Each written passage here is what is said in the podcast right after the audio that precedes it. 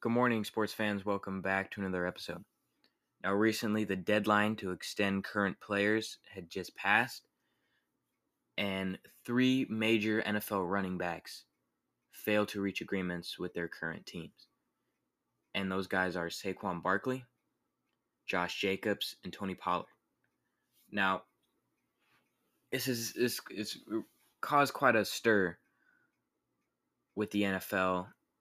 And it's really setting a trend for the market of running backs in the N F L. Now, before we judge anyone and say, you should have done this and you should have signed him, you know, I like to go by the fact that I'm not in the front office and I'm not, I don't see the things that they see. I'm not out there on the field. You know, that's why I don't bash players. I don't judge players. I don't judge general managers and, because, you know, I, I don't see the stuff they see. Uh, what I can do is make an opinion based off what I know. And this has caused, you know, a war between these N F L teams and these N F L players. And to some degree, I understand both sides because there is some truth to both sides. And let's let's start with the fact with these with these teams, why they should be a little cautious about signing a, a running back to a, a massive contract extension. If you look at these past five, seven years, we've seen a lot of big-name running backs come and go. At one time, they peaked early on in their career, and they get extended, huge contract, record-setting contract, and boom. Two years go by, and they're yesterday's news. They're washed goods. They're damaged goods. And no one ever talks about them anymore. Todd Gurley, David Johnson. We're now seeing Dalvin Cook. You know, those guys are massively re- regressing, if not already regressed. And have failed to live up to their contract expectations. Zeke, another guy. The, I mean, that's that's that's how it's gone over these past couple years. Guys have, running backs have really come to be a dime a dozen. And even though, what I will say is, on the other hand, yeah, there's stats to to back that up, but that's also a coincidence at the same time. That's got, it's really, if you think about it, it means absolutely nothing because every player is different. Now, going to the sides of the players of these running backs, let's go, let's start with Saquon Barkley. All right, we all know Saquon Barkley, electrifying career in college, coming out of Penn State. High overall pick, came out, balled out, and he's he's been a stud. Now he has had some injury issues, which is also a reason to be a little nervous in signing a guy to be your franchise guy. But with New York, you already signed a guy who to be your franchise, face of the franchise, and it was a questionable decision in my opinion. Daniel Jones is who you paid big money to. I mean, to me,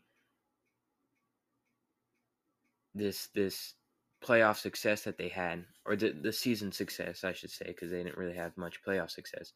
They were able to sneak into the wild card and, and go past Minnesota. But I wouldn't say that's all thanks to Daniel Jones. I wouldn't say he had nothing to do with it, but one could argue he had little to do with it. And Daniel Jones is a guy like, it's like, okay, he's, he got you to the playoffs, this and that. He's not going to get you over the hump. Mark my words, he will not get you over the hump. You will never see him with a ring leading a team. And, I mean, I guess maybe you will, but you could. But in my opinion, that's that's just not going to happen. I don't think Daniel Jones is that guy. Danny Dimes is not him. Now, with Saquon Barkley, the way that offense is run in New York, it was run through him. Saquon Barkley and his massive quads put his team on his back, and he carried them to as far as they can get. And he is produced.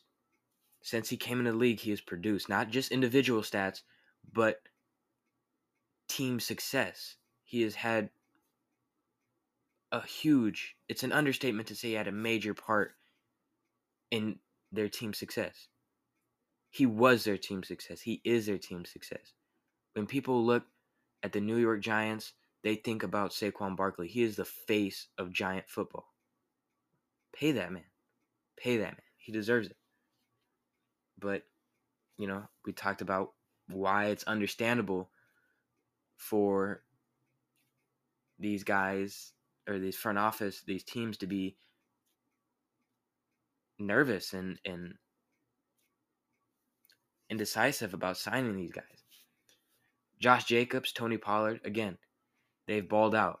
And, you know, a lot of people will say, you know, Josh Jacobs, yeah, he's only, he only led the league in rushing because he's on a terrible team and he was, you know, getting twenty touches a game. Well, still, okay, he's a great running back, and there, there's no stats, and just because the Raiders didn't do too well last season, that doesn't mean that Josh Jacobs is actually not that good. He is that good. Josh Jacobs is a good running back. Tony Pollard, he took over for, for the lack of Ezekiel Elliott, for what he was supposed to be. And Tony Pollard has picked up the slack. And, you know, again, two teams who have given some questionable contracts to players who I got to wonder if they really deserved it, yet they're not signing, locking up these guys who are producing for your team. And these this this trend with how the running backs are going, you know, they, they've really become a dime a dozen. It seems like they're good for a couple years, and they get that contract and start to just regress. And you draft a new one. Okay, yeah, that's been the trend, but I mean, is that is that really facts? Is that really factual? Can you really base your team off of that stat? Because yes, it's a stat, but like I said, it's also a coincidence. I mean, if you're an N F L G M, you got to see, like, what's real here. All I know is that my running back has been our franchise guy. Teams need running backs. And especially if your offense is run through one, like, like the Giants. The Giants need Saquon Barkley. The 49ers, the reason why the 49ers did so well is, or, and, and Brock Purdy did so well, and, and Garoppolo and Lance, they didn't do too well, but why Brock Purdy, uh, an undrafted guy, can come in, or Mister Irrelevant, excuse me, can come in, and people are talking about, is this guy the next Brady? Is because the way that offense is run, and is run through Christian McCaffrey. And the Giants run their team through Saquon Barkley. So, I mean, it it's really put a, a, a stigma to these young running backs, because the market is has been shifted, and it's been shifting for years, and now this really, you know, crashed it. So we'll have to see. Um, it's in regards to what's next for guys like Barkley and Jacobs and Pollard. I don't know if they'll sit out. I know they're in what you would call a holdout. And we've seen we've seen a situation like this pan out just a couple years ago with Le'Veon Bell. Of course, that's more than a couple years ago now.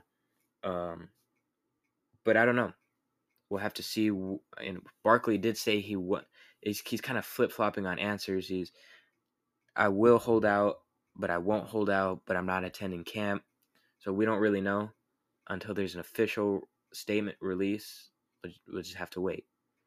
So that's going to be it. Thank you and have a good rest of your day.